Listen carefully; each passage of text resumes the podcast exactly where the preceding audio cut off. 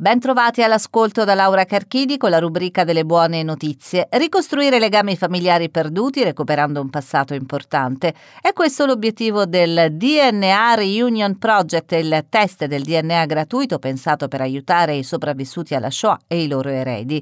Si tratta di un progetto lanciato dal Center for Jewish History di New York che ha investito per i kit una somma di circa 40.000 dollari. L'iniziativa ha preso ispirazione dalla storia dell'ormai 80 ottantenne Jackie Young, portato in un campo di concentramento all'età di tre mesi e poi adottato da una coppia londinese che per lungo tempo ha cercato di risalire ai suoi antenati.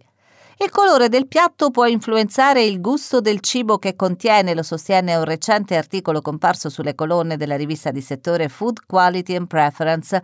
Un gruppo di ricercatori dell'Università di Portsmouth nel Regno Unito afferma che gli individui più sensibili del campione avrebbero infatti riferito agli esperti di aver avvertito alcune differenze significative nel gusto del cibo in base al colore del piatto utilizzato. La ricerca potrebbe fornire un importante contributo alla lotta alle fobie e ai disturbi disturbi alimentari.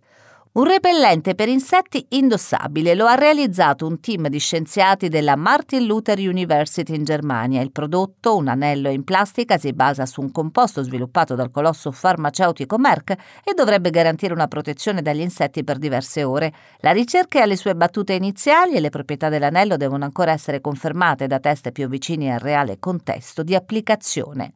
Nel Wisconsin una mamma ha avuto un'idea molto originale, quella di creare bambole con differenze fisiche per dimostrare che ogni bambino è perfetto così com'è, lanciando A Doll Like Me. Su GoFundMe, Amy, l'ideatrice, descrive il suo progetto e chiede una mano al popolo del web. Esistono già 300 bambole, ognuna diversa dall'altra, e costano circa 100 dollari. Ed è tutto, grazie per l'ascolto.